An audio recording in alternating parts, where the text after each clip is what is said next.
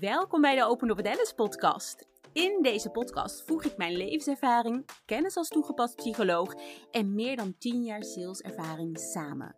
Dit allemaal om jou te inspireren om vol zelfvertrouwen voor jouw ondernemersdromen te gaan en je de liefde voor sales bij te brengen. Want in elke vrouw zit een succesvolle verkoper. Luister je mee? Welkom bij de Open Up with Alice podcast. Vandaag zit ik niet alleen, maar met Sabrina Nijs. Welkom Sabrina. Dankjewel voor de uitnodiging, salescollega. Ja, Ja. altijd leuk om een andere salescollega te ontmoeten. En je bent speciaal naar het Westland gekomen, naar het mooie Poeldijk. Ja, absoluut. Wat een prachtig dorpje waar je in woont. Echt Ja, heel leuk. Ja, zeker. Ik weet niet of ik het zelf als prachtig zou omschrijven, maar eh, ik woon hier, ik, heb, ik heb ben hier natuurlijk opgegroeid, dus voor mij is het normaal, maar het is echt een dorp inderdaad. Ja, leuk is dat, toch? Ik hou wel van dat soort plekjes. Lekker knus. Ja, precies. Heel leuk. Dus dankjewel voor de uitnodiging. Graag Ja. Wij ehm, gaan vandaag in de sales duiken. Ik wil je echt alle vragen stellen die ik heb, maar die ik ook hoor bij klanten van mij, die ik zie bij vrouwelijke Ja. ondernemers waar we tegenaan lopen. Ehm, mag ik jou vandaag alle salesvragen stellen die ik heb? Zeker. Graag zelfs. Ja? Ja? dat vind ik heel erg leuk. Ik ben gewoon ook heel benieuwd. Ja, jij hebt ook veel ervaring. We gaan gewoon een, eh, een mooie podcast voor ze maken. En eh, ja, ik wil jou ook natuurlijk vragen stellen. Dat, eh, Maar dat komt vanzelf. Dat, dat mag zeker. ja, Want dat is leuk dat je zegt, je zegt, jij hebt ook veel ervaring. Ik heb zeker veel ervaring, eh, iets meer dan 10 jaar. Maar jij hebt 22 jaar ervaring. ja, dus dat, is wel even wat, jaar, even wat jaartjes meer natuurlijk. Dat is waar. Maar goed, daar kijk ik niet naar. Dan denk ik, nou, je hebt eh, toch een hoop ervaring ook. En eh, ja, we gaan. Het sales is zo in ontwikkeling. Ja. En daarin zitten we gewoon allebei. Dus eh, Ja, mooi om eh, naar de toekomst ook te kijken, denk ik. ja. Ja. Misschien is het eerst even handig dat ik jou de vraag stel, maar waarom ben je in de sales gegaan? Want vaak zie je veel mannen in sales. En ik Klopt. zie je een op en top vrouw zitten met rood, roze outfit, blonde haren in de sales. Maar waarom, waarom heb je sales Waarom gekozen? sales? Ja, goede vraag. Ik denk dat ik vroeger eigenlijk al zodra ik op een kleedje kon zitten, dat eh, heel graag deed. Hmm. Om mijn dertiende begon ik al met werken in, in een juwelier. En eh, ging ik al mijn eerste verkopen doen op sieraden. En eh, daar werd ik gewoon ja, heel blij van. Dat ik 18 werd, had ik een jaar MBO gedaan. En ik gaf gewoon niks om school. Ik had makkelijk verder kunnen leren, maar nee, ik gaf er niks om. En thuissituatie was er ook zo dat ik beter kon werken. En eigenlijk, ja, toen mijn eh, moeder werkte bij een Amerikaanse verzekeringsmaatschappij. En daar eh, ben ik op een callcenter terechtgekomen. Mhm. Dus ik dacht, nou oké, dat kan ik. En toen eigenlijk echt een jaar lang eh, gebeld. eh, Fulltime verzekeringen verkopen. Echt in de, in de wat koudere sales eh terecht. Nee, het waren wel warme, warme contacten. Dus mensen die net een auto hadden gekocht, ging je nog een verzekering eh, Ja. tegen arbeidsongeschiktheid, werkloosheid en overlijden aanbieden. Mhm. En eigenlijk heb ik daar ja twaalf jaar ongeveer bij dat bedrijf eh, gewerkt. Mhm. Heel lang ook, eh, ja, en eigenlijk ben ik een beetje zo ingerold. Mijn moeder nam ook die commerciële rol aan. Ja. En ja, het zit toch wel een beetje in ons bloed ook of zo. Mijn zusje zit ook in een commerciële Mm. rol. En ja, het, het gaat je ook een beetje van nature af. Dan merk je ook, Ja. Ik word gewoon heel blij om met mensen te werken. Ja. Om met mensen in connectie te staan. En eh, ik zei het van de week nog tegen ehm, een oud collega van mij. Die zei, ik, ik zei van, eh, weet je, iedere keer denk ik toch met ondernemerschap. Soms gaat het zo met pieken en dalen. Wil ik dit wel? Wil ik dit wel? En soms heb je die fases. Maar ik zeg, zodra ik mijn klanten spreek, dan, eh, dan Ja. ga je weer aan. Maar ik zeg, dat had ik ook al, dat ik Ja. binnen bedrijven werkte. En Ja. Nu ook eh, zelfstandig. Dus eh, inderdaad, eigenlijk vanaf mijn 18e, ik ben bijna 40, 22 jaar in de sales. En ehm, nu de laatste 5,5 jaar als zelfstandig ondernemer. Ja. Ik vind het heel leuk dat je zegt ehm, over die pieken en dalen. Ik had toevallig laatst met mijn vrienden over. Dat ik zei, dat is sales. Sales is echt van die hoge pieken. Dat je denkt, ja, ik ben hier mega goed in. En een verkoop hier en een verkoop daar. En dan soms weken dat het stilstaat. En dat je denkt, oh, Echt. ja. En dan vast blijven houden. Dat Ja. is echt. En dat alles weer gaat vallen. En dat je, maar dat is wel skills opbouwen. Mhm. En het hoort ook bij een stukje ondernemerschap, maar ik had het ook in loondienst ook dat Ja. die consistentie aanhouden, ook als het niet even gaat. Mhm. Ehm, maar het moeilijke verschil vind ik hierin, als ik in loondienst, eh, dat ik in loondienst zat bedoel ik, ehm, kan je nog wel eens denken van, oké, het is niet voor jezelf, maar om als Mhm. ondernemer voor jezelf te gaan staan, dat was voor mij, want ik was 16 jaar, heb ik in de sales gezeten voordat ik ging ondernemen. Maar die shift maken, Ja. van niet voor een bedrijf te gaan staan, maar echt voor jezelf te gaan staan, die, dat vond ik best een lastige. Dus toen heb ik heel lang aan mijn emotionele intelligentie Mm. moeten werken. Om daarmee om te kunnen gaan, om dat consistent ook vol te houden. Want je kan in loondienst kan Mm. je sales ook een beetje laten afhangen van je gemoedstoestand. ja, klopt. En dat kan niet als ondernemer. Ja. Dat kan, kan je je niet veroorloven. Of je moet het als hobby erbij doen. Ja. Maar ik heb gewoon wel echt mijn inkomen nodig. Ik kan niet mijn gemoedstoestand laten afhangen van mijn onderneming of andersom natuurlijk. Mhm. Eh, Ja. ja, dus dat, dat vond ik wel... Ja, het- dat was echt wel even een uitdaging. En ook voor mij was het een uitdaging dat ik dacht... Oké, het loopt niet lekker met klanten binnenhalen. Ehm, betekent dat nou dat ik toch helemaal niet goed in sales ben? Mhm. Of moet ik het ondernemersvak nog meer onder de knie krijgen? En dat heeft mij bij de eerste twee jaar met ondernemen echt zo onzeker gemaakt. Dat ik eh, echt begon te twijfelen aan mijn eigen salesvaardigheden en Mm. Omdat ik dat niet los van elkaar kon zien. En toen dacht ik echt van ja, die emotionele intelligentie Mhm. moet echt ontwikkeld worden. Eh, die vaardigheden. En eh, ik moet dat echt los van elkaar zien. Dus je hebt het ondernemerschap en je hebt je sales en je marketing Ja. skills. En Ja. dat, dat staat eigenlijk allemaal los van elkaar. Dus ja, dat zeg ik ook altijd tegen mijn klanten. Eh, Ga dat ook zo zien, zodat je ook merkt... oké, ik ben wel ondernemer, maar misschien ben ik niet goed in sales. Als je goed bent in ondernemen, helpt dat al met je Mm. sales. Maar het is wel echt los van Je hebt elkaar. ook allemaal verschillende petten op in je eigen onderneming. Terwijl bij een werkgever, als je in dienst bent, heb je dat natuurlijk niet. Nee. Ja, ik ben wel blij om te horen, klinkt misschien gek, maar ik ben blij om te horen dat jij dit ook zo ervaart. Want ik heb dat zelf ook, werk al heel veel jaar in de sales. Maar ook ik kan soms ook nog bij mijn werkgever, maar ook bij mijn eigen bedrijf. Als het dan even niet stroomt, dat ik denk, oh, zie je wel, ik ben er misschien toch niet zo goed in. Of misschien Ja. hoort het niet bij mij. Ehm, ik zeg altijd, hello, impasse syndroom, je komt er even om de hoek kijken. Ja. Maar het is dus iets, tenminste als ik het hoor, als jij dit ook af en toe nog herkent na 22 jaar, dan is het iets dat er gewoon mag zijn eigenlijk, toch? Ja, daar heb ik eigenlijk heel hard aan gewerkt ook. Dat ik dacht, ja, dat hoort er gewoon bij. En dat hoort misschien ook wel een beetje bij het vrouw zijn. Ja. En in mannelijke collega's in sales, ja, die hebben daar veel minder last van eigenlijk. En dat eh, is... Ja, maar dat, we zijn van nature ook heel anders gebouwd. Ja. Ik bedoel, de rol van de man en de vrouw is gewoon Ja. heel anders in het leven. Dus ja, wij kijken ook anders naar dingen. Ja, dus ook, En, in, eh, dus ook in de sales. En dat is ook waarom ik net begon met... eh, leuk, ik zie echt een vrouwelijke vrouw voor me zitten. Ja. Dat zie je niet snel in de sales. Dat zijn vaak Klopt. echt wel die typische sales-tijgers die er zitten. Van ja, saleshaantjes. gladde. Van ja, ja, maar, ja, maar dat is Ja. wel zo. En daarom, ik vind het sowieso heel erg leuk. Ik geloof gewoon meer vrouwen in de sales. Want ik geloof dat er meer vrouwelijke energie in mag zitten.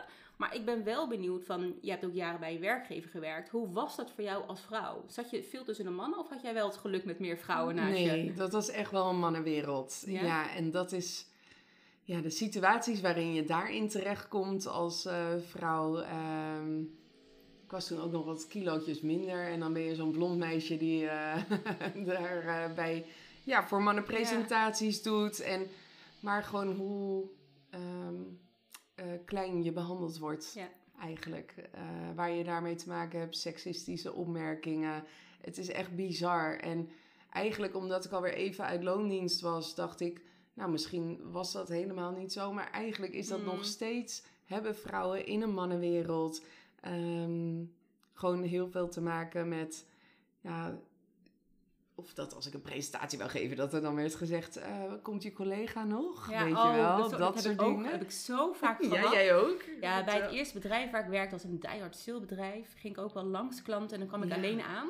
Ja. En dan moet ik inderdaad met een stuk of drie man, eigenaar ook van het bedrijf, moest ik dan een presentatie gaan geven. Nou, eh, dat eh, inderdaad, ehm, komt je collega nog of eh, ben, jij, ben, jij, ben jij alleen? Ja, precies. En dan je helemaal Ja. uittesten om te kijken of je dan wel genoeg weet. Ja, je staat echt 10-0 achter Ja, eigenlijk. Ja, het voordeel is wel, want dat krijg ik wel vaker te horen, dan kan je zeker wel snel een afspraak maken. Ik zeg, ja, ik kan wel snel afspraak Dat maken bij, bij mannen. Ik, ik kom snel binnen, Klopt. maar als ik binnen ben, dan heb, dan heb ik een probleem. Want dan moet ik me tien keer zo hard bewijzen Ja. dan een, een mannelijke collega. Ja, klopt. Ja. Heel raar. Maar ook in gesprekken als ik dan wel met een mannelijke collega ergens wacht. Ze kijken je niet aan. Ja. En ook als je praat en een andere man zegt wat, gaat gelijk de aandacht daar naartoe. Het is echt heel ongemakkelijk. Ja, ja, En dat is dus nog steeds, eh, nog steeds gaande. ja. En die shift.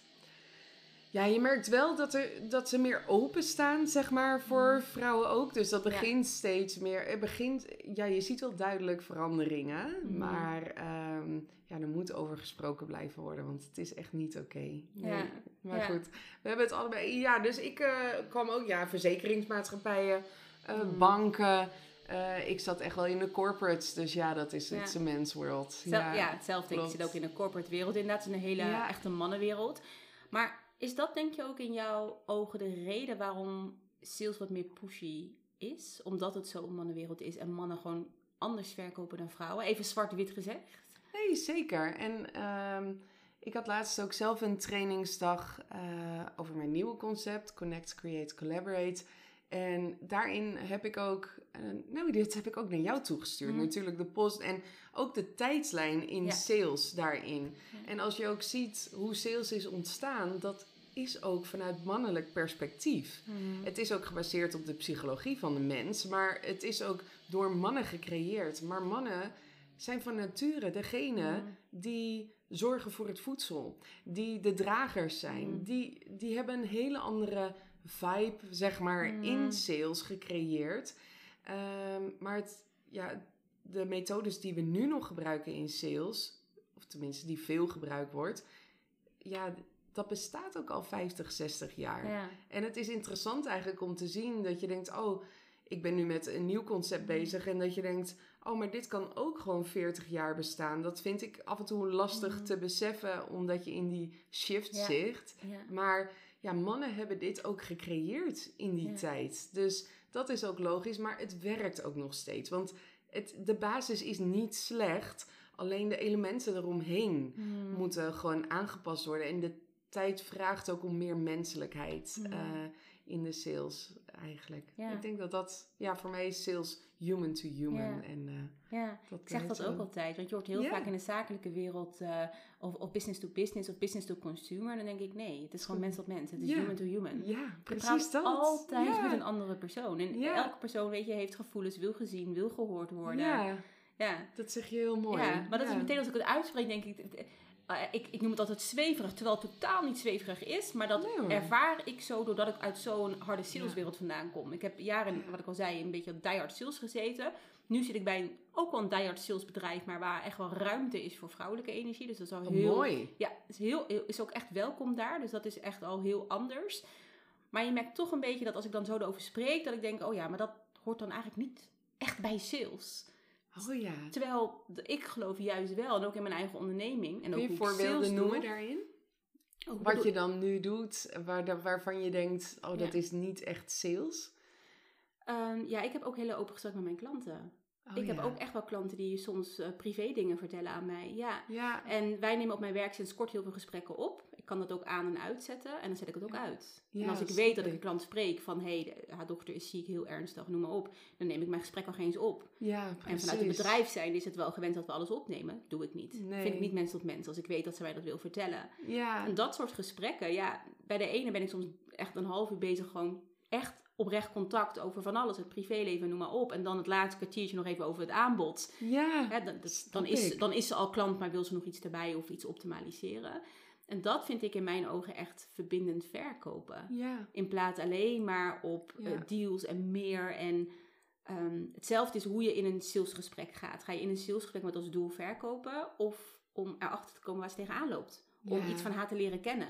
Ja. Uiteindelijk, als je dat leert kennen, zal uiteindelijk er waarschijnlijk een verkoop aan vastzitten. Ja, maar als jouw doel alleen verkoop is, ik geloof daar niet in. Ja, met welke intentie ga je een gesprek in? Echt die intenties, maar ook bewaken vind ik ook heel belangrijk daarin. Dus uh, zet ook, ik zeg, uh, nou dat zei ik ook tijdens mijn trainingsdag, als jij hebt afgesproken een kennismakingsgesprek, bewaak dit ook. Ja. Het, bewaak die intenties. En de allerbeste salesmensen, mm. die zijn daar gewoon heel goed in. Intenties bewaken en dat aanhouden. En als je mensen wil meenemen, maar we zijn er toch ook helemaal klaar mee. Maar ook echt helemaal klaar mee. Dat je dus denkt, oh, oh gaan we even koffie drinken. En, en dan binnen 10 minuten wordt er gevraagd naar je omzet. Of uh, ligt er een aanbod op tafel, want ik gun het je zo. Hou op met me, echt. Nee, dat is echt uh, niet oké. Maar toch waardeer ik elke salesactie wel. En, mm -hmm. Maar ik denk dat als we gewoon starten met intenties zetten en die bewaken en daar mm. ook transparant over zijn, mm. dat we al eh, veel stappen verder kunnen zijn. Dan, uh... Ik vind het leuk dat je zegt dat je het wel waardeert. En ik heb hetzelfde. Ik vind het heerlijk als mensen sales proberen te doen met mij. Dat. Echt oprecht. Ja. Ik kan er ook van, genieten. Ik moet er soms ook om lachen dat ik denk, oh, dit trucje, die ken ik al.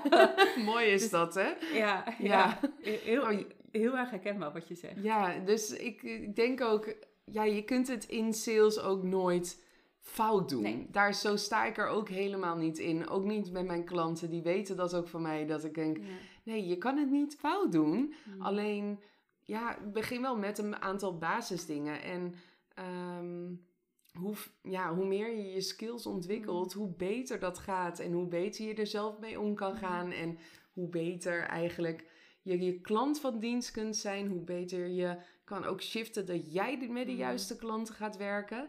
Want dat wordt echt goud waard in de toekomst. Ja, ja je netwerk, eh, wat voor type klanten je hebt. Dat je klanten hebt die echt bij je passen, mm. die resultaten halen, die loyaal zijn, die mm. doorverwijzen.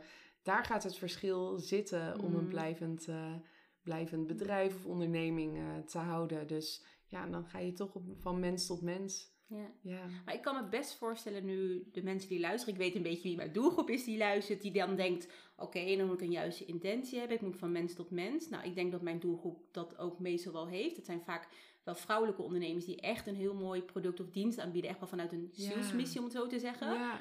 Maar die dan niet zo goed weten, ja, maar hoe begin ik dan een sales? Want je kan de juiste intentie hebben, maar hoe doe je dan de sales? Heb jij, ja, hoe, hoe kijk jij daarnaar? Hoe je ja, van hoe, ja, oké, ik heb de intentie. Oh, Siri wil meedoen. Siri wil ook een, een antwoord geven. Nee, maar van, hè, als ik nu tegenover je zit en ik zou zeggen, ja, maar ik heb de juiste intentie en ik wil echt mensen helpen en ik wil niet pushen en ik, en dan, maar hoe moet ik dan beginnen?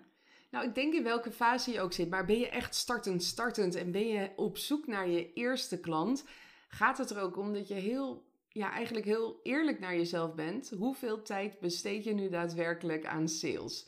Dat is mm. altijd mijn eerste vraag. En als ze dan, eigenlijk doen ze dat niet. Ja.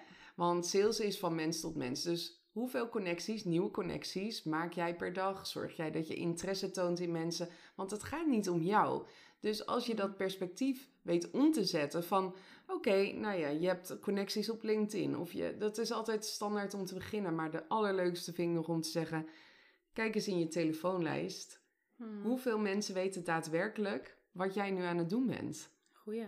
Ja. En begin daar, maar ga niet mensen bellen van, hé, hey, ik doe nu dit, maar hmm. ga gewoon, hé, hey, ik zeg ook, uh, pak elke dag uh, één letter en bel gewoon iemand op om daarmee te connecten. En kijk, mm. hey, vertel, laat de wereld weten wat je doet. Ga met mm. mensen praten. En dat is in die beginfase van sales zo belangrijk. Je hebt connecties online. Je hebt, mm. je hebt eigenlijk zoveel contacten, maar we doen er niks mee. En dat iemand jou volgt, betekent niet dat je in connectie met hen ja, bent. Dus dat is, ja, dat is echt een hele belangrijke. We kunnen heel makkelijk uh, connecten nu in deze wereld. Maar echte connecties opbouwen, mhm. dat gebeurt niet zo snel. Daar moet je mhm. tijd in investeren. Dus ik zeg ook, als je start, ga ervan uit dat je de eerste drie, vier maanden wellicht geen sales hebt. Mhm. Het is investeren. Ik zeg dat ook altijd bij nieuwe bedrijven waar ik ga werken. Ehm, oké, de eerste drie, vier maanden is als het als heel veel al staat en je doelgroep is al bekend en je hebt al wat Mhm. sales gedaan, gaat dat veel sneller. Maar Ja. ja, investeer en wees consistent. Ja. En zeker als je start. Ja, oh, ik hou. Ik vind het zo leuk om met jou te praten. Want dit is echt. ik- volgens mij, ook met mijn klanten roep ik tien keer of zo in de week. Consistent, consistent. Ja, precies. Ja, Ja, is juist, hè, want net hadden we het over die pieken en dalen. Ja. Juist als je in zo'n dal zit, als je dan doorgaat, komt vanzelf een piek. Maar wat ik zie gebeuren, is dat mensen stoppen. Van, ze hebben dan twee aanmeldingen of eventueel Ja. nog nul. En ze denken, nou, laat maar. Terwijl, Ja. blijf delen. Blijf je aanbod delen, maar blijf ook delen over wat je doet. Blijf inderdaad connecties zoeken. Klopt. Ga met mensen het gesprek aan. Ja. Maar er zit zoveel soort van spanning bij van ja, maar dan ben ik pusherig als ik mensen een DM stuur. Ja, dat hangt er vanaf wat je zegt. En dan denk ik ook, ja, als jij. Ik heb ook eh, mensen met wie ik geconnect ben online. Die sturen mij alleen een berichtje als ze iets te verkopen hebben. Ja. Ja, dan denk ik, ja, je hoeft niet. We hoeven geen vriendinnen te worden, maar Hmm. echt oprechte interesse in iemand. Mm. Eh, kijk eens, eh, maak een lijst van je klanten die jij wil helpen. En ga ze gewoon eerst eens twee maanden volgen. Mooi. Kijk wat ze doen, wat delen ze, reageer daarop. Zorg dat je Mm. aanwezig bent, dat je in hun vizier komt. En dan loopt dat vaak eigenlijk vanzelf. En soms zeggen klanten, ja, soms volgen klanten mij twee jaar voordat ze klant worden. Maar dan ben ik wel in connectie met ze. Hebben ze al een paar keer nee gezegd als er iets is? Of gedacht, oh, nou misschien in de toekomst of wat. Mm. Maar nee voor nu is geen nee voor de toekomst Ja, het, het begint met een nee hè, in de Ja, sales. Je hebt een nee nodig om een ja te krijgen. Ja, inderdaad, Ja. eigenlijk wel. En ik vind het mooi, wat je zegt. En eh, wat ik ook wel doe, want ik heb soms ook, ik heb met sommige vrouwen op Insta ook echt wel leuk contact. Want ik zie wie eigenlijk, ik kan natuurlijk zien wie mijn stories ziet. Dus ik zie Ja. dat sommige vrouwen altijd reageren. En daar heb ik wel wat sneller contact mee. En soms reageert iemand die heeft nog nooit eerder gereageerd. Dus dan heb je nog niet echt contact. En wat ik dan doe, en ik ben benieuwd wat jij ervan vindt, is dat ik dan gewoon letterlijk ook vaak één, één spraakberichtje stuur. Want dan heeft ze bijvoorbeeld gereageerd op een poll over een aanbod. En dat ik dan zeg van, joh, eh, ik, ik Ja. zag je reactie op de poll. Allereerst, fijn dat je reageert. Want als ondernemer is het mega fijn als mensen reageren op je polletje. Zeker. En dat ik dan ook, en dan geef ik ook altijd aan van, luister, ik stuur je gewoon mijn aanbod. Ik stuur je me hier onderdoor, want daar heb je om gevraagd. Als je het niks vindt, helemaal oké. Als je het wel vindt, nou, gewoon zoiets stuur ik. En Ja, ik ben daar zo oprecht in. In plaats, want waar ik zelf een allergie voor heb, is dat je dan een bericht krijgt. Wat een mooi profiel heb je. Je past precies bij wat ik doe. En dan denk ik, het is zo algemeen. Dan heb ik liever een eerlijk berichtje. hey, je hebt gereageerd op een poll, ga je mijn aanbod sturen. ja. Dus ik ben dan wat directer. Dus dat is wat minder connectie, maar wel wat directer. Hoe kijk jij daar tegenaan? Ja, ik denk ook dat dat. Kijk, als de klant reageert daarop en die verwacht dat dan ook, dan Hmm. je moet gewoon ook doen waar ze om gevraagd hebben. En, maar wat de reactie ook is, behoud die connectie daarna. En Ja. dat is ook mooi. Ehm, ik denk dat, ja, dat je altijd moet doen waar de klant om vraagt op dat stukje. Als zij je aanbod willen, Hmm. stuur ze je aanbod. Natuurlijk. Dan ga je niet eerst denken, oh, maar we hebben nog niet geconnect. Maar je kan wel kijken, oké, nou, ik stuur het. En daarna kan je het gesprek ook weer Ja. op een ander uh, Daarna kun je ook nog dat- dat van mens tot mens. Ja, Ja, dat vind ik, ook, ik vind het ook een hele mooie wat je zegt. Want, want dat zie ik ook vaak gebeuren. Dan doet iemand een aanbod en dan zeg je nee. En dan hoor je nooit meer wat van iemand. dat. Terwijl ik denk van, hé, Ja. maar je, je kan toch alsnog, als iemand nee zegt, zeggen, alsnog iets zeggen. Iets oprechts. Hè? Kijk, we hoeven denk ik niet te gaan bedenken van, oh, ik wil mens op mens. Dan moet ik iets aardigs gaan zeggen. Ik bedoel, het moet wel oprecht zijn. Maar Ja. dat denk ik wel, dat je heel erg bij jezelf mag kijken van... Ik denk dat met sales dat het echt is dat je interesse hebt in de mens. En als jij oprechte interesse hebt, zal er altijd iets aardigs uit je mond komen, denk ik. Ja, maar ook dat ik denk, we mogen mensen ook wel wat meer ehm, vertrouwen geven dat ze een goede beslissing maken. Hmm. Als iemand nee tegen mij zegt, eh, ze hoeven mij de reden niet te vertellen, maar dan ga ik ervan uit dat er persoonlijk of financieel geen draagkracht is ook om zo'n traject met Mhm. mij aan te gaan, bijvoorbeeld. Dus dan denk ik, oké, ik ga ervan uit dat jij hier goed over hebt nagedacht. Hmm. En een nee zeggen en een nee ontvangen, ik denk dat we daar nog heel erg in mogen groeien. Als vrouwen onderling, zeker. Dus ja, mijn, zodra iemand nee tegen mij zegt, Hmm. let ik er juist extra op om die connectie te houden. Dan ben ik juist even Mm. actiever met ze, om ze ook het gevoel te geven, jij, Ja. je mag die Ja. ruimte bij mij nemen. En je nee mag is helemaal oké. Ja, precies. Maar ook door het te blijven opvolgen en gewoon leuk in connectie te Mm. blijven, dat ik dat ook eh, laat zien en laat voelen dat dat Mm. oké is. Zodat ze ook ja, daar meer zelfvertrouwen in krijgen, ook om dat verder te doen en goede beslissingen voor zichzelf te nemen. Ja. Want ik, ik kijk daar nu ook anders tegenaan. Ik heb denk ik ook, als je in de online wereld bubbel terechtkomt, dat je ook echt wel. Ik was wel een beetje ehm, ehm, onder de indruk, zeg Mhm. maar, van heel veel mensen, van het aanbod. Ja, en, tuurlijk. Ja. en hoe onzekerder ik me voel, hoe meer er op mijn creditcard staat. wat ik uitgeef aan dat eh, daar, oh ja, dat kan ik ook nog niet. Hè? heb ik ook nodig, heb ik ook ja, nodig. precies. Terwijl ik eigenlijk nu wel eh, zie door een paar jaar mee te lopen, en daarom praat ik daar ook graag over, van ehm, het brengt je niet direct iets. Mm. Ik denk dat, dat dat de boodschap is, maar sommigen zijn zo goed in marketing en Ja. sales en om je onzeker te laten voelen. Ja. Maar kijk goed naar jouw staat van zijn Ja. wanneer je een koopbeslissing maakt. En ik denk dat ik dat zeker bij vrouwen echt wil, wil meegeven ook van...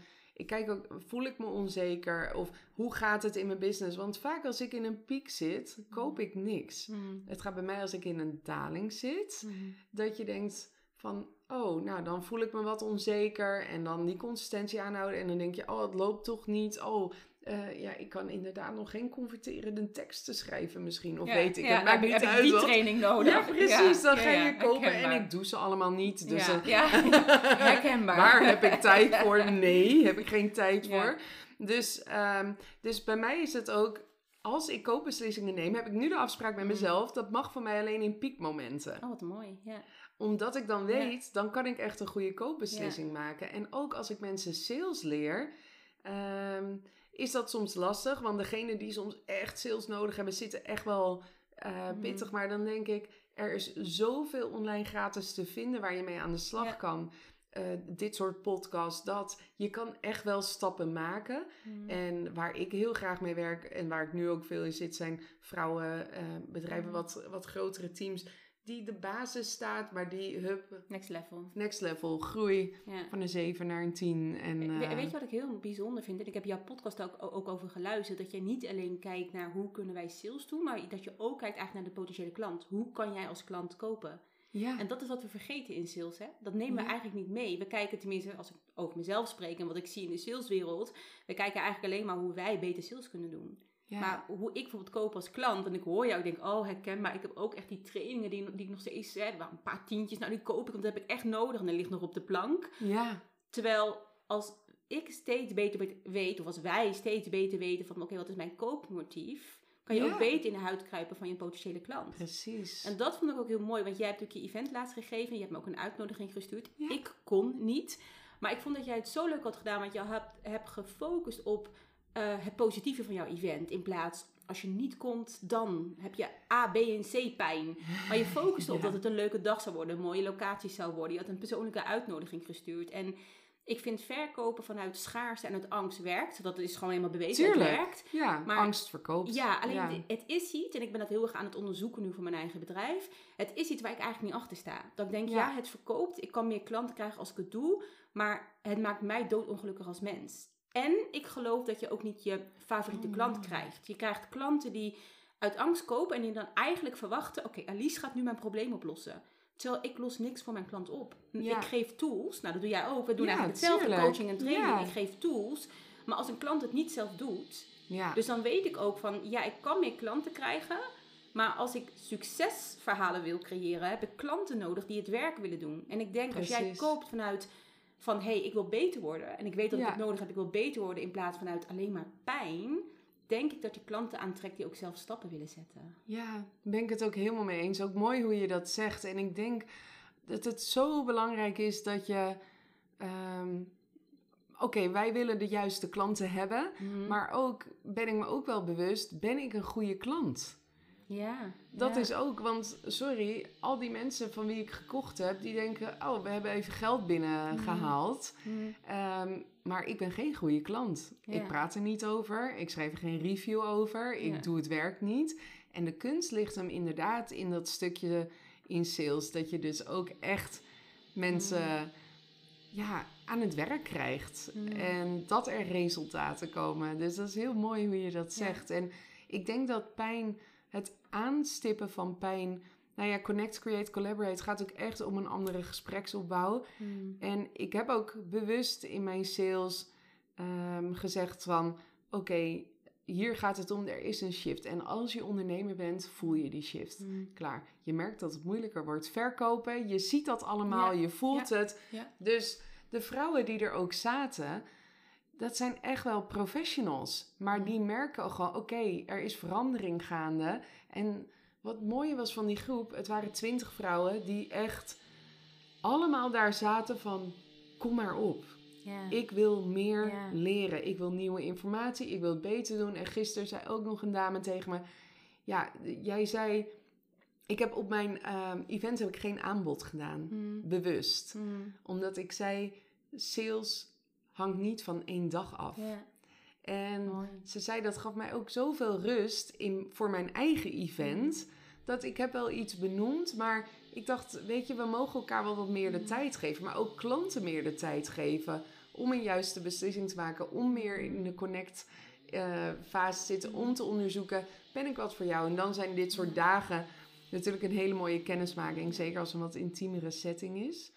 Maar ja, pijn. Ik vond het event was ook, is innovatie. Is dan, dan spreek ik automatisch de professionals aan. Hmm. En niet ehm, op pijn van je hebt nu geen geld, je moet sales leren. Dat is Hmm.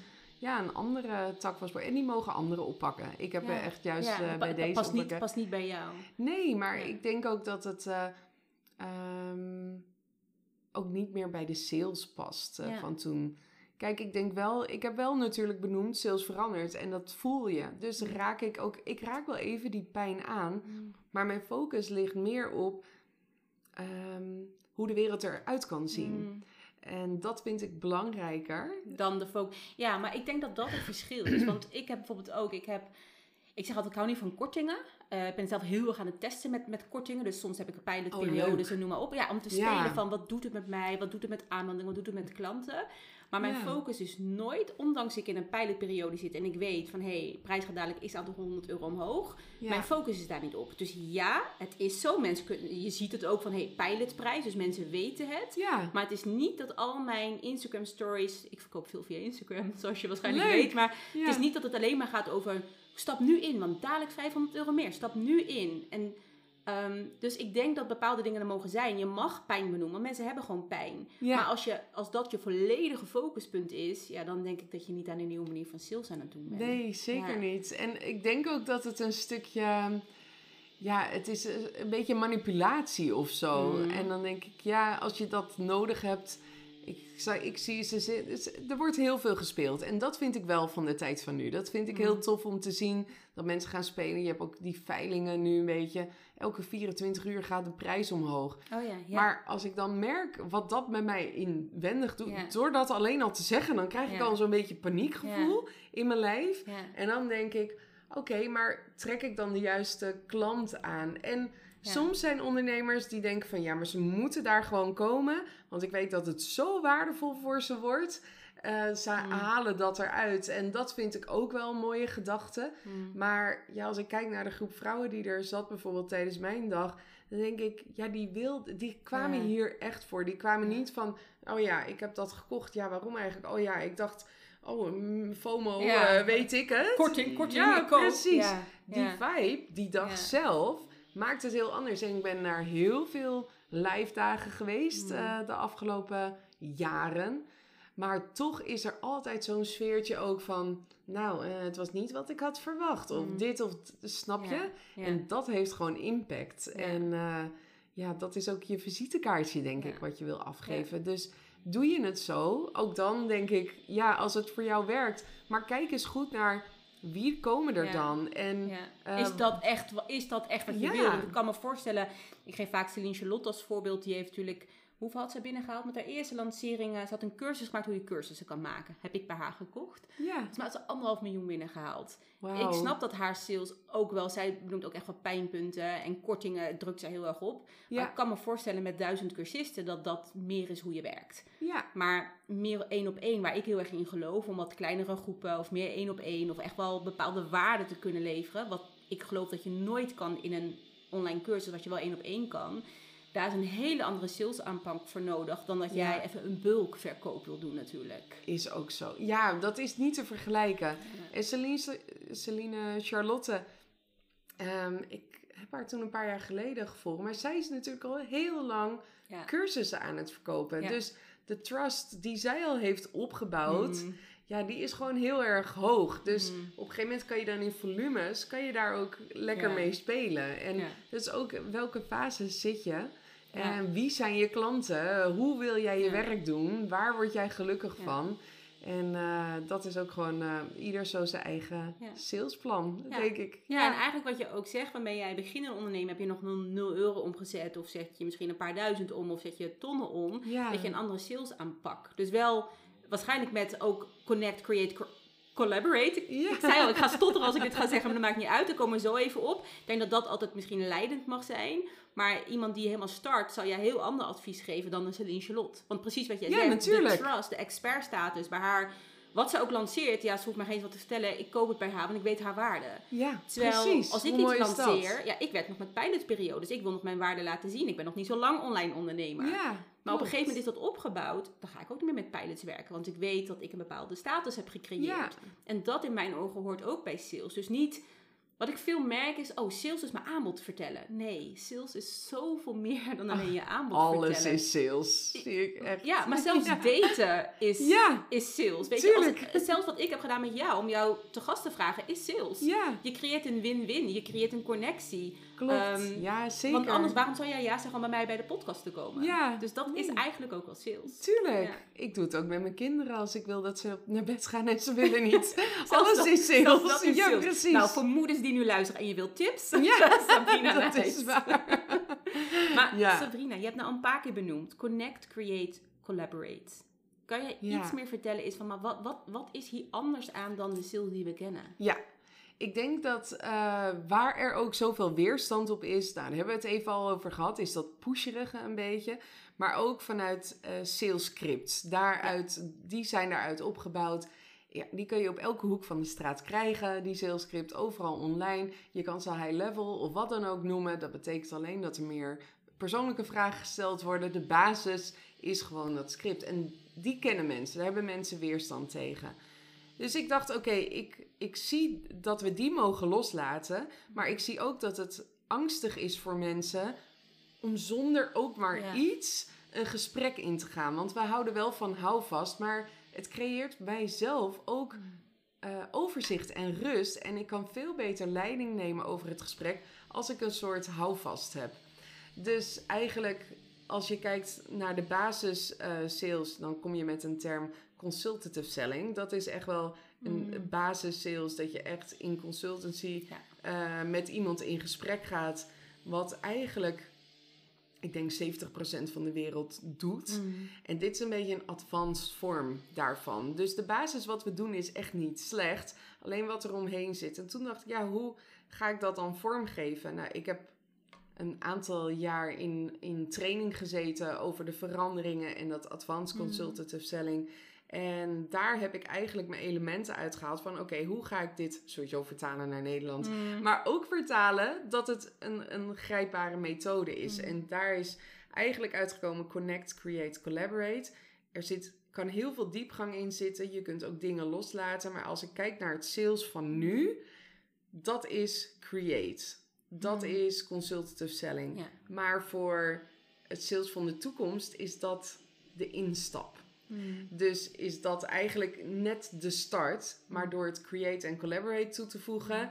ga je echt het verschil maken. En ga je echt de dingen laten zien die mensen nodig hebben om een goede koopbeslissing te maken. Het, online selling is anders. Dit is wel echt als je gesprekken voert. Ja, één op één gesprekken. Ja, om klanten binnen te halen. Daar is dit concept het meest. Je kunt hem ook echt in je lanceringen, in je salesstrategie toevoegen. Maar waar het eigenlijk om gaat, is dat je Ehm, het connecten, maar daar valt dus ook over onder wat is je pijnpunt, je verlangen, hmm. et cetera. Maar als je gaat kijken naar create, dan hmm. kijk je echt van oké, ehm, ik creëer een, een heldere return on investment. Hmm. Ik ben creatief in mijn sales. Ik pak het anders aan. Ik creëer een nieuwe werkelijkheid. Maar dat kunnen en daarvoor staan, dat is dat gebeurt bijna niet in salesgesprekken. En dan het stukje collaborate is dat je eigenlijk in het hele salesproces uh, laat zien wie jij bent als mens. Welke waarden sta je daarvoor? Hoe is het om met jou samen te werken? Je laat ze daar al een beetje van proeven. Dus eigenlijk die drie elementen bij elkaar zorgt mm. dat je een, een concept hebt wat, waarbij je mijlen ver boven de rest uitsteekt. En dat maakt het anders. Dus, maar ik zeg wel tegen mijn klanten, zolang je het connect gedeelte mm. niet onder de knie hebt, dus mm. de basis consultative selling, met wel wat aanpassingen naar de tijd van nu uh, moet je de rest ook niet doen. Want dan wordt het gewoon chaotisch. Dus start met de basis. Mm. En daarna ga je echt wel een beetje die echt, je, je, je, zet je salesfundering neer. Dat, mag je, dat bepaalde skills, bepaalde mindset die je mag snappen. Je eigen mag maken. En dan ga je eigenlijk die next level in met create en, en, collaborate. En ik neem aan, als ik dit zo hoor... Dat dit niet even een lijstje is die ik bij jou kan downloaden en dan kan ik het doen. Dit is, dit is denk ik maatwerk voor iedereen. Want voor iedereen is dat je hebt bepaalde stappen, maar het is voor iedereen anders, toch? Klopt. Of zeg ik dat? Ja? Nee, is ook zo. Kijk, en je kunt het connect, create, collaborate, kun je dus ook naar je eigen saus, naar je eigen branding, naar je eigen PR, kun je invullen. En dat maakt het ook ehm, zo persoonlijk. Alleen je hebt wel houvast. Mm. Dus dat was gewoon heel fijn. En ik heb nu uh, net mijn online programma opgenomen. Ik moet hem nog helemaal mm. uh, kijken, indelen. Mm. Maar ja, dan heb ik gewoon ook echt ja, een stukje over uh, vrouwen in sales. Waar, mm. welke ontwikkelingen je moet doen. Ook een stukje basis sales waar het connect op is. Maar ook echt het stukje advanced sales. Dus dat je daar die diepgang in... Ja gaat. Dus ja, daar heb ik gewoon heel veel zin in. Maar mooi dat je ook dan in je cursus die lagen doorgaat. Want dat is, ja. ik denk, wat, waar, waar, waar, waar snel een fout kan worden gemaakt. Dat je denkt, nou, dan wil ik meteen hè, het beste leren. Het, het, het, wat, wat, wat, moet. Terwijl als jouw fundering nog zo wankel is, als hij er niet staat, ga je niet kunnen bouwen natuurlijk. Nee, nee zeker niet. En ik heb ook met dit concept ik ken hem door en door. Ik heb programma. Maar nog omdat hij zo vers is, hm. nog steeds. Nu heb ik weer voor gesprekken die ik voer hm. zoveel extra voorbereiding. Want je, je moet ook echt even focus erop. Het is hm. mezelf ook ontwikkelen. En ik doe het nu. Nou, ik denk. Het was januari 2021 dat ik dat artikel las in Harvard Business Magazine. Ja.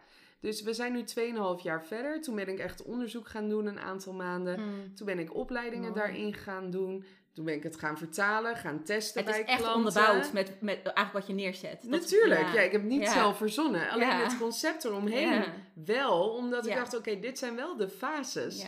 En... Ehm, dus ja, dat, dat is ook ja. Maar nog steeds, ik had gisteren een, een, een nieuw klantgesprek. Denk ik ook, oké, ik zat net in auto. Ik denk, heb ik toch een, klein stukje ben ik mm. vergeten. Maar nu heb ja, je bent verder. Maar het, het sales blijft ontwikkelen. Ook na 22 mm. jaar ben ik ook nog steeds gefocust mm. op mijn intenties, op mijn eigen vaardigheden. Het bevat namelijk zoveel. Ja. Hoe aanwezig ben je alleen al? Het is alleen al een skill om 100% aanwezig te zijn in een gesprek. En niet dan na te denken over je volgende vraag. Exact. Wat, ik nu wel aan het doen ben tijdens deze podcast af en toe. Maar, nee, ja, klopt. Maar dat vind ik ook met sales. En dat is ook wat jij in het begin zei met het verschil van werkgever in je eigen bedrijf. In je eigen bedrijf ben je eigenlijk 24-7 sales aan het doen. Je bent, je, bent je gezicht van het bedrijf. Ja, klopt. Voor het bedrijf waar ik werk, om vijf uur uit mijn laptop dicht. Adios. Whatever. Ja. ja. Dus dat is zo anders natuurlijk. Ja, is heel anders. Hoe ervaar jij dat? Want je doet beide nu nog, ik natuurlijk. ik, ik, ik, heb volgens mij twee levens naast elkaar af en toe. Maar nee, ik ga vanaf volgend kwartaal, dus dat is nog uh, twee, drie weken, ga ik een dag minder werken voor de werkgever. Omdat mijn eigen bedrijf goed loopt. Oh, wat fijn. Ehm, ja, heel, heel fijn. Het is ook echt wel, ja, sales is mijn passie. Ja. Uh, alleen bij mijn werkgever werk ik met heel veel mannen. En bij mijn eigen bedrijf met vrouwen. En daar ligt toch net iets meer mijn hart. Ja. Omdat ik echt merk dat vrouwen het zo moeilijk vinden. En ik denk, het is niet moeilijk. Echt niet. Als die mannen het kunnen op die pusherige manier, kunnen wij het nog beter. Want wij brengen onszelf mee, empathisch vermogen mee. En ja. Het gaat weer heel zwart-wit, maar je begrijpt wat ik bedoel. Zeker. Um, maar ik vind het wel heel erg leuk om het naast elkaar te doen. Omdat ik wat ik heel veel wat ik leer bij waar ik werk, ja. neem ik ook mee in mijn eigen bedrijf natuurlijk. Ja, tuurlijk. Wat ik zeg, de basis is niet slecht, hè? Nee, de basis is precies hetzelfde. Alleen bij mijn eigen bedrijf, wat ik zo fijn vind, want dat hoorde ik je net ook heel mooi zeggen bij Collaborate. Um, is dat je bepaalde eigen dingen meeneemt. En voor mij, ik, ik verkoop heel erg op kwetsbaarheid. Voor mij staat kwetsbaarheid heel erg centraal in mijn podcast, in wat ik deel op mijn Instagram. Bij mijn werkgever zet ik het ook in, maar stukken minder. Want dat past niet bij de branding van mijn werkgever. Dus ja, kwetsbaarheid is mijn kernwaarde. Dat zal ik altijd bij me hebben. Maar ik zal niet zoveel delen bij, bij mijn klanten, bij mijn werkgevers. Dat zou een heel raar gesprek worden dan dat ik doe op Instagram. Ja. Op Instagram verkoop ik ook gewoon, als ik iets heb, heel heftigs heb gedeeld, heel kwetsbaar ben geweest, ik merk ook dat ik daarna gewoon meer verkoop. Ja, het is ook Echt, en ik denk dat het onbewust is. Ik denk niet dat vrouwen bewust denken, nou, nu heeft zij gedeeld over haar misbruik, nu koop ik. ja, Maar dat er bewust een stuk herkenning is. Of van, oh, maar bij haar voel ik me veilig, of ik mag open zijn. Zeker. Vrouwen met dezelfde kernwaarden. Ja, Ja. zeker. Hoe, hoe, hoe kijk jij naar het stuk... Het is een vraag voor mezelf. Ik denk, als ik jou hier heb zitten, kan ik jou even uithoren. maar hoe kijk jij tegen het stuk kwetsbaarheid aan? In welke mate denk je dat je dat... Is dat voor iedereen, voor elke ondernemer weggelegd om dat te gebruiken? En in welke mate zou je dat dan wel of niet moeten doen? Heb ik ook wel eens over nagedacht. En ik vind het ook zo dapper als mensen dat eh, op zo'n mooie manier kunnen neerzetten. En dat, ik heb dat ook. Ik, ik volg jou ook natuurlijk. En af en toe zie ik wat voorbij komen. Ik ben niet een hele fanatieke volger eh, online.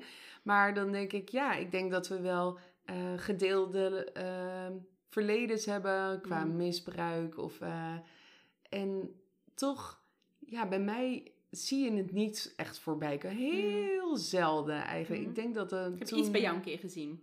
Ja, één keer Ja, misschien. ja. En, en ik denk dat ik er misschien één of twee keer over gedeeld heb. En ergens voelt dat wel fijn, maar ergens zit daar bij mij toch. En dat is dus zo Mm. persoonlijk. Ik kan het zo waarderen als iemand het doet en als het Mm. voor je werkt. Maar ik denk, ja, ik weet niet, ik voel me daar niet comfortabel bij. Maar dat Mm. is persoonlijk. En ergens vind ik het wel, als ik het gedeeld heb, merk ik ook dat er veel reactie op komt. Dus misschien is dat ook een stukje waar ik nog in mag groeien. Ehm, ik was laatst op een event waar ik sprak eh, Lead with Elegance. En toen Mm. kwam Karin Bloemen zingen. En daar was ook een Q&A met haar. Wat ik niet wist van haar, ik kende haar alleen als zangeres, is dat zij echt eh, een heel zwaar verleden heeft eh, qua misbruik binnen haar gezin zelfs. En daar heeft ze een boek over geschreven. En dat raakte me heel erg dat ze daarover vertelde. En dat ik dacht, oké, maar... En, dus ik heb eigenlijk een beetje dezelfde vraag aan haar gesteld als Mm. jij nu aan mij.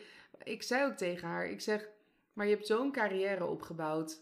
Ik zeg, maar nu is dit heel erg in de spotlight, dat Mm. stukje. En toen zei ze ook van, maar ik zeg, hoe, hoe draag je dat? Wil je zo gezien worden? Ja. Want Ja. ik zeg, ik, ik heb dat ook meegemaakt, maar ik zit heel erg met het stukje. Wil ik zo gezien worden? En ondertussen vertel je dus aan een zaal van 60 man dat je dat ook hebt meegemaakt. Ja, ja. En toen zei, toen zei zij heel mooi van... Ja, ik wil ook niet gezien worden als Karin Incest Bloemen. Mm. Maar ehm, het is wel een deel van wie ik ben. En dat ik het recht heb om daarover te mogen praten... geeft mij ook een bepaalde kracht. Want ik heb dat zelf in de hand. En mijn Mm. keuze is Een daar. beetje kippenvel. Heel mooi. Ja, ik vond dat zo mooi. Ja. En dat maakte ook dat ik dacht: oké, het is ook ehm, mijn keuze. En zij zei: eigenlijk elke keuze die je hierin Mhm. maakt is goed. Ja. Maar de bal ligt bij jou. En jij mag erover praten. En zij zegt: Ik had dit ook nodig. En Mhm. zij is natuurlijk ook een wat oudere leeftijd. Zij had ook met haar verwerking en dergelijke. Mhm. Had zij dat op dat moment ook nodig? Maar ze zegt ook, ja, ik ben ook gewoon, ik, ja, nou ja, wat ik zei, niet Karin Mm. Maar ook gewoon Karin Bloemen en ook, Mm. ook die andere kant. Dus ik vind dat zo'n complexe vraag, omdat er soms zoveel verdriet ook bij zit, verwerking. Mm. Past het bij, bij wat je wil doen? Eh, trek je ook daar Mm. de juiste klanten mee aan? En soms kan je daar zo'n diepe connectie juist dan mee opbouwen. Mm. Ik, eh, ik denk dat het. Ik, ik, ja, ik zeg, ik kan zo onder de indruk zijn als mensen Mm. dat doen.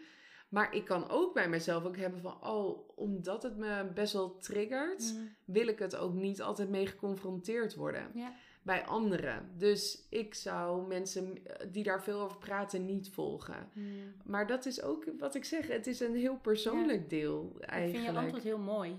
Ja, En zo, ja. ga ik uitknippen zo.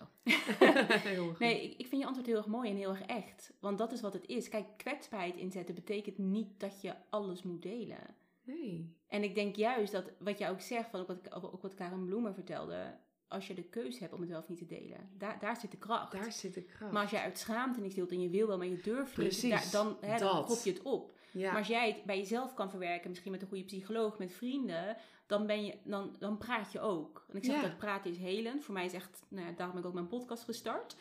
Ehm, voor mij was het echt mijn helende journey om mijn verhaal openbaar te gooien. Ik heb Snap nog ik. nooit zoveel zelfvertrouwen gevoeld sinds ik gewoon mezelf kan zijn. Dat is het. Ja, maar ik kan me voorstellen bij andere vrouwen die ervaren dat niet zo. Die hebben wel dat zelfvertrouwen, die hebben dat niet nodig om hun leven te delen op, op Instagram of Ja. via de podcast. Doe dat dan ook niet. En wat ik denk met sales, want ik geloof wel dat in je kwetsbaarheid je kracht zit. Zeker. Alleen kwetsbaarheid, vaak denken vrouwen als ik dat zeg, oh, dan moet ik dus delen dat ik misbruikt ben. Nee, maar kwetsbaarheid is ook durven zeggen, ik heb een lancering gehad en er kwamen nul mensen. Of kwetsbaarheid is ook zeggen van, ook ik, weet je, ik zit 22 jaar in de sales, maar ook ik eh, vergeet nog wel eens wat om wat te vragen. Of ik heb een sales call gehad, ik heb alles fout gedaan. Of, weet je, Ja. kwetsbaarheid is gewoon je fouten durven toegeven en laten zien dat je niet perfect bent. Ja. En dat is denk ik dat mens tot mens van... Heel eerlijk, wil jij bij iemand kopen die perfect is? Want het enige wat ik dan denk, oh maar dan moet ik dat ook allemaal perfect doen. Terwijl als ik bij een coach instap en ik weet dat zij zegt van... joh, Alice, ik weet niet alles, maar als ik het niet weet ga ik het voor je uitzoeken. Dat is kwetsbaarheid. Ja, En dan voel ik me gehoord, gezien en ik voel een connectie dat ik denk we zijn op hetzelfde level. precies. En ik zet mijn kwetsbaarheid dan ietsjes extra's in dat ik heel veel vertel. Maar- Maar dat is Ja. niet wat ik bedoel met dat dat alleen maar kwetsbaarheid is. Maar ik denk ook, sowieso merkte ik dat, dat de voice eh dingen, heb ik ook al wat over gedeeld. Heb ik ook Ja. meer mijn familie daarover gedeeld. Maar ik merkte ook, ehm, het had ook impact op anderen. Doordat ik zo dapper was, Mhm. gingen andere mensen ook met familieleden over hun ding praten, die ze eigenlijk Ja. al lang al in de dood. Dus ergens was ik er ook wel door geraakt, door open te zijn, dat je mensen ook in beweging zet om zelf actie te ondernemen. Dat is echt. eh, Ja. en, en het vraagstuk eigenlijk, wat je nu een beetje half op tafel legt, vind ik zo interessant. Want ik zie bij zoveel vrouwen dat ze tienduizenden euro's neerleggen voor Mm. coaches die het perfecte beeld zijn en met zoveel zelfvertrouwen hun marketing doen. En dat ze eigenlijk altijd een beetje, ja, niet allemaal natuurlijk, maar heel veel bedrogen uitkomen. Mhm. En dan denk ik wel, maar wat heeft jou gemaakt deze koopbeslissing te Mm. nemen om zoveel geld neer te leggen voor het perfecte plaatje eigenlijk? Om, ik, ik, ik vind dat een heel interessant onderwerp van wat maakt, ik zou het niet in mijn hoofd halen om 40, 50 of 100.000 euro neer te leggen voor een coach. Ehm, en ik heb daar ook geen orde, maar ik vind het wel interessant. Ja. Want wat gebeurt er binnen ons vrouwen Mhm. dat we zoveel geld neerleggen? Terwijl als je naar een normale hypnotherapeut gaat of een normale Mm. coach of wat dan ook. Ik ken zulke goede coaches Ja. dat ik denk, nou daar betaal ik 500 euro per uur. Nou echt, ik heb een bak werk eruit. Mhm. Dat is, maar ik vind dat zo interessant om Ja. te zien wat vrouwen beweegt eigenlijk in dat stukje. Ehm, maar ik merk wel, ja, die, het perfecte plaatje, toch Ja. triggert dat Ja. iets. Dat, dat, dat, hè, dan gaan we weer terug naar het koopmotief. Maar waarom koop je? Koop je weer uit die angst en dat je daar iemand opkijkt. Oh, maar zo wil ik zijn. Als ik bij haar koop, ga ik ook zo zijn. Dat gaat ook never nooit gebeuren. Nee, Of heb je een ander koopmotief? Ik kan me best voorstellen, ik zou zelf ook geen 40.000 of 80.000 euro neerleggen. Simpelweg omdat ik dat, dat niet heb, om dat even neer te leggen. Maar ik kan me best voorstellen als je een ander financieel, hoe zeg je dat? Ander financieel leven hebt, om het zo te zeggen, dat 80.000 misschien weinig is voor bepaalde mensen. tuurlijk, Maar sowieso. ik snap, ik snap Ja. wat je zegt. Bij bepaalde mensen, dan zie je het, hè, sommige mensen nemen een lening. Of ja, da- oh ja, daar ben ook. ik sowieso. Ik, ik wil ook altijd zeggen, ik heb geen oordeel, maar ik heb het wel, want ik ben een mens. Maar ik heb altijd zoiets, ik zou bijvoorbeeld niemand bij mij willen die een lening moet nemen. Waarom? Je gaat dus eh, eh, sales leren met in je achterhoofd al, ik heb een lening, ik heb een lening. Dan ga je nooit human to human kunnen doen. Je bent alleen maar Nee. bezig met human tot mijn portemonnee. Zeker. ja, Maar ook de, de druk die er dan op zit. En ga ik het resultaat? Ja. En ik moet, want Ja. ik moet... Oh, heftig Ja. man. ja, Echt heel heftig. ja.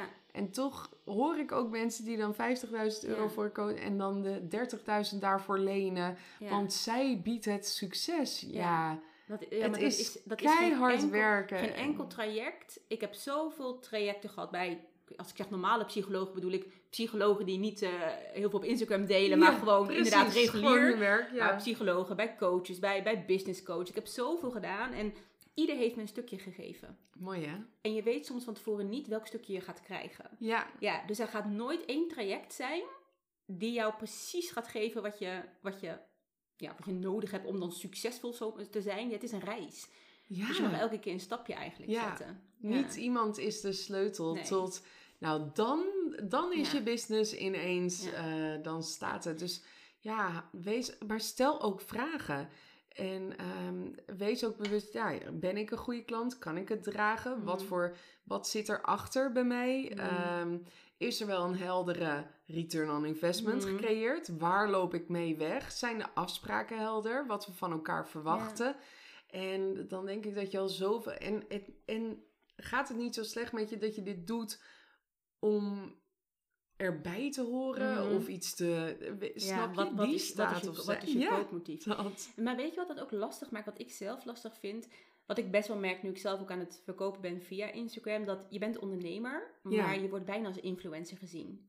ja. Dus je creëert soort fans. En ik ben zeker wel Ja. fan van fans creëren. Maar we moeten wel oppassen dat we... Ik bedoel, ik ben geen artiest. Nee. Ik ben een coach of een trainer. Hoe je, hoe je me, hoe je ja, me precies. Ja. Ja, en dat is denk ik best wel, want dat vind ik zelf ook lastig, dat ik denk, ik ben mijn merk, daardoor automatisch een beetje influencer. Ik weet als ik iets deel, dat mensen ook echt bij andere mensen instappen en kopen. Dat had ik nooit verwacht dat, dat ik iets kon delen, mensen dat zouden doen.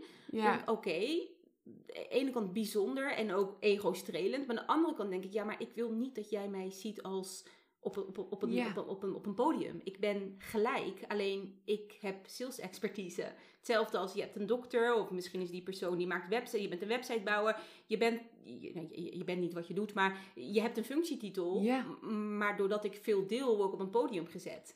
Dat vind ik soms ik. wel, zo wel lastig. Heb jij daar, als jij dit Ja. hoort, her- herken je dit? Of, Oh, maar ik heb het zelf ook gedaan. Eh, Vrouwen echt op een podium gezet. eh, Mm. in mentaal. Dus ik denk ook weer dat het iets is wat vrouwen snel doen. Die Ja. zijn dan zo snel onder de indruk van andere vrouwen. eh, als ze zich. Jij bent ook een hele krachtige vrouw. Je Mm. bent kwetsbaar. Je bent zakelijk sterk. Je hebt zoveel mee. Daar kijken heel veel vrouwen dan Mm. tegenop. En automatisch.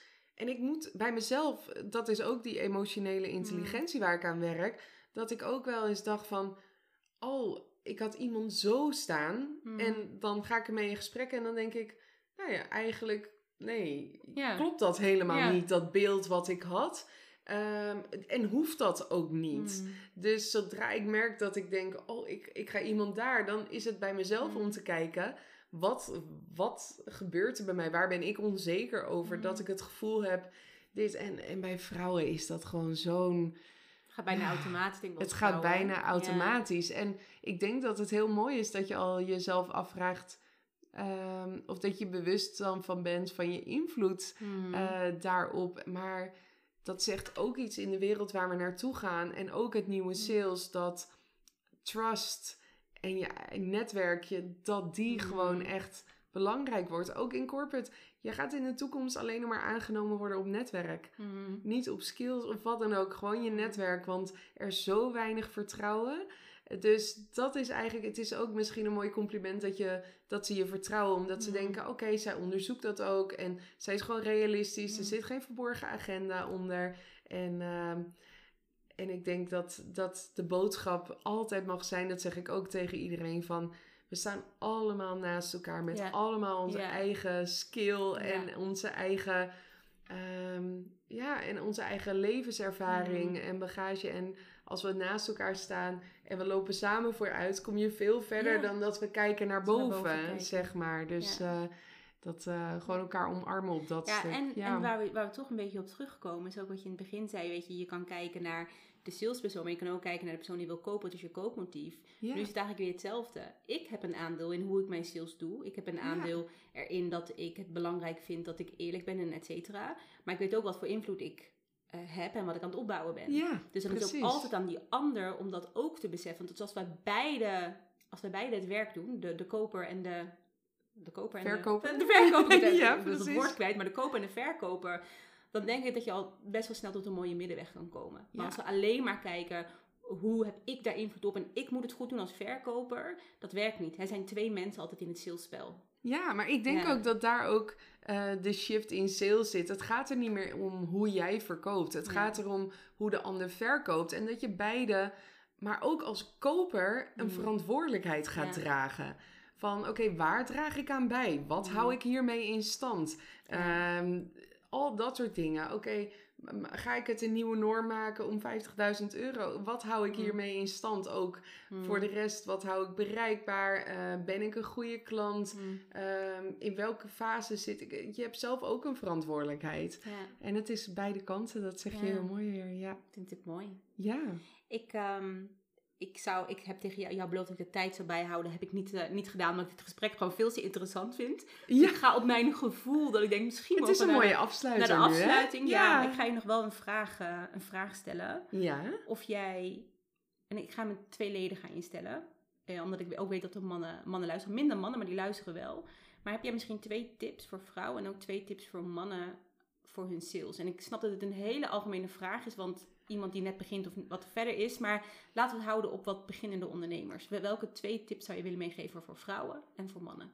Ik denk eh, wat voor mij het makkelijkste is als eerste is vrouwen dat ehm, blijf dicht bij jezelf en blijf doorgaan, maar wees ook echt daadkrachtig en gewoon vol zelfvertrouwen. Dan, dan heb je al zo, eh, zoveel meters gemaakt. Als je, nog, als je denkt, nou, ik kan nu niet investeren in sales skills. Ik zou het je wel aanraden, altijd, want het is alles in het leven.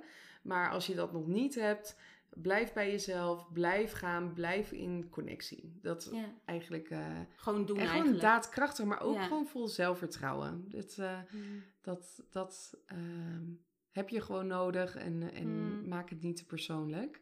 En voor mannen denk ik dat, dat er zoveel van nature al in zit eh, dat ze blijven doorgaan. Dus dat is eigenlijk, kijk je het weer op een heel ander vlak. Maar dat ze ook meer respect mogen hebben eh, voor de tijd. Mm. Ja, dat het ook oké is om. Ieder, kijk, iedereen heeft vrouwelijke en mannelijke energie in zich. En dus ook een beetje meer, als je respect hebt voor de tijd, ook meer aan die connectie te werken. Mm. Dat, eh, en, maar het hangt er ook vanaf, kijk, werken zij met vrouwen of werken zij met mannen? Want mannen met mannen samen Mm. gaan we heel erg heel snel anders. gewoon Ja. tot de point. Dus Ja. dat is inderdaad het lastige Ja. eh, van die Het vraag. is moeilijk met tips geven, hè, want dat is met sales. Het is niet one size fits all. Precies, hè? Er is niet één script en dan ga jij je sales doen. Het Nee, is, nee. Hoeveel jaar ervaring heb je al? Wie is je, is, is je klant? Man, vrouw. Ja. Maar wat is ook de communicatiestijl? G- eh, Geel, rood, groen, blauw. Ja, Zoveel dat ook. factoren. Ja. Maar ik denk zeker een hele mooie afsluiten met wel dit soort tips om gewoon daar mee te beginnen. bewust van te ja, zijn. bewu- bewustwording, die eerste stappen zetten. Sabrina, ik vond het echt heel erg leuk. Ja, om, ik denk eh, dat we nog uren kunnen kletsen ja, eigenlijk. ik merk het ook. Ja. Ik dacht, Alice, volgens mij moet je echt wel een beetje naar de afronding, afronding toe. Als wordt het een podcast van eh, meer dan een uur. Ja, En we hadden het er net over. Dat wij allebei zoiets hebben als iets een uur duurt. Dat we denken, oef, dat is heftig. ja, het voelt heftig. Terwijl drie kwartier denk je, nou, dat is, dat is dan nog, Ja. wel, nog wel te doen. Toen- Dus Ik ben benieuwd waar we op gaan zitten. ik heb In geen idee, maar we gaan het Heel erg bedankt. Ik vond het heel leuk om met je te kletsen hierover. Echt. Dankjewel. Ja, en laten we het salesgesprek vooral lekker gaande houden. Toch? Ja, gaan Ja. we zeker doen. Oké. En jij bedankt voor het luisteren.